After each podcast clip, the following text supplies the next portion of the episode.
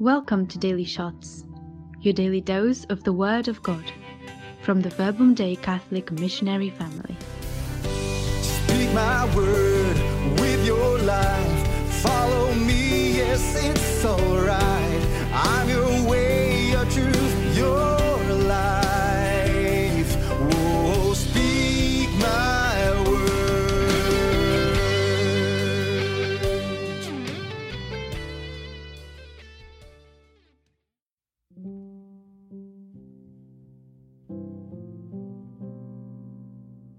Good day, everyone. My name is Ada, and I'm speaking to you from Bournemouth in the south of England. Today, we'll be reflecting on Mark chapter 5 from verses 21 to 23. Allow me to read it to you. When Jesus had crossed again in the boat to the other side, a large crowd gathered around him, and he stayed close to the sea. One of the synagogue officials named Jairus came forward. Seeing him, he fell at his feet and pleaded earnestly with him, saying, My daughter is at the point of death. Please come lay your hands on her, that she may get well and live. He went off with him, and a large crowd followed him. There was a woman afflicted with hemorrhages for 12 years. She had suffered greatly at the hands of many doctors and had spent all that she had. Yet she was not helped, but only grew worse. She had heard about Jesus and came up behind him in the crowd and touched his cloak. She said, If I but touch his clothes, I shall be cured. Immediately her flow of blood dried up. She felt in her body that she was healed of her affliction. Jesus, aware at once that power had gone out of him, turned around in the crowd and asked, Who has touched my clothes?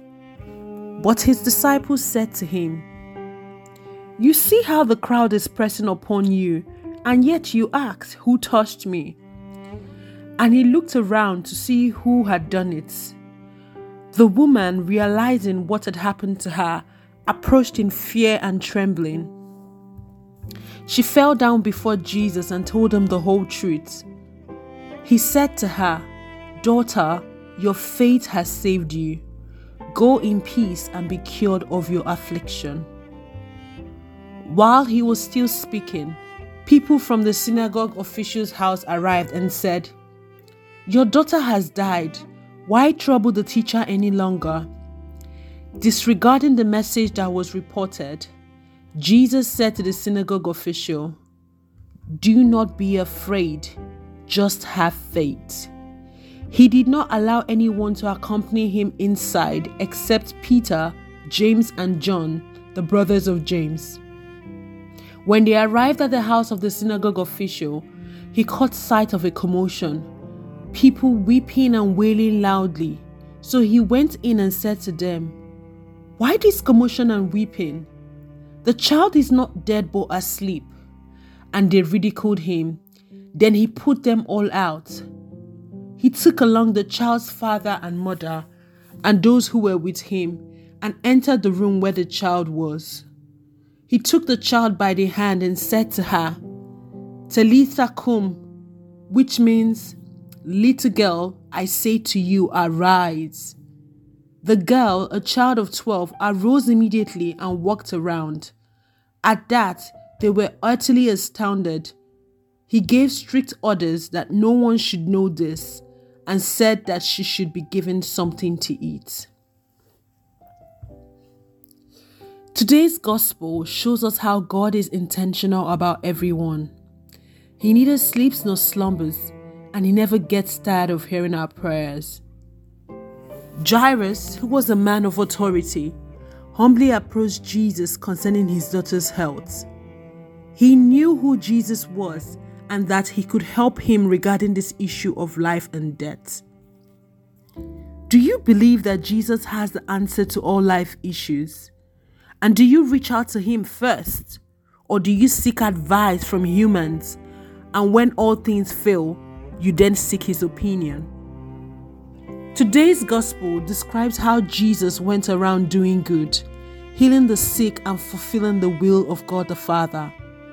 His journey was not devoid of challenges, as he was ridiculed, doubted by the people he came to save, and suffered death on account of our sins.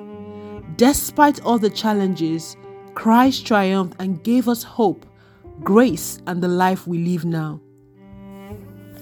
How strong is your faith in God? Does He waver like the seasons of the year, or are you firmly rooted in Christ and trust in Him always? Personally, my faith changes as life challenges me. When the going is good, I am quick to trust God and believe wholeheartedly in what He tells me. However, when there are lots of challenges or suffering, I find myself doubting God, questioning His love for me and if He truly cares. I begin to distance myself from God and try to resolve issues by myself or seek other human help. I forget all God has done for me and focus on the one that He is yet to do.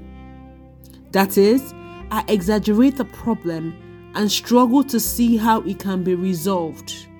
Or I just finally resort to accepting that God wants to punish me and will never give that to me. It is concerning how my vision of God changes when I'm going through a storm. All miracles performed in this gospel relied on their faith and total trust in God. God, in His mercies and infinite wisdom, has been trying to teach me this for years, but I still struggle to understand. God wants me to let go of my pride, perfectionism, and entitlement. He wants me to allow His will to be made manifest in my life. He wants me to trust Him wholeheartedly and not mainly when I get what I want or think I deserve. He wants me to talk to Him when I'm happy, sad, frustrated, joyful, or just in the mood. He wants me to know that He cares and will always be there for me unconditionally. Through the help of the Holy Spirit, God continues to teach, help, and encourage me. Are you willing to trust God even when you don't see or feel Him. Christ is so mindful of us and wants to help every time. Are we open to God's timing and will for our life? Do we let the Holy Spirit guide and direct us? As we go about our life today, let us reflect on the emphasis Jesus places on faith in the gospel of today. He says, Daughter, your faith has saved you. And to Jairus, do not be afraid, only believe. What does this mean to you as a child of God?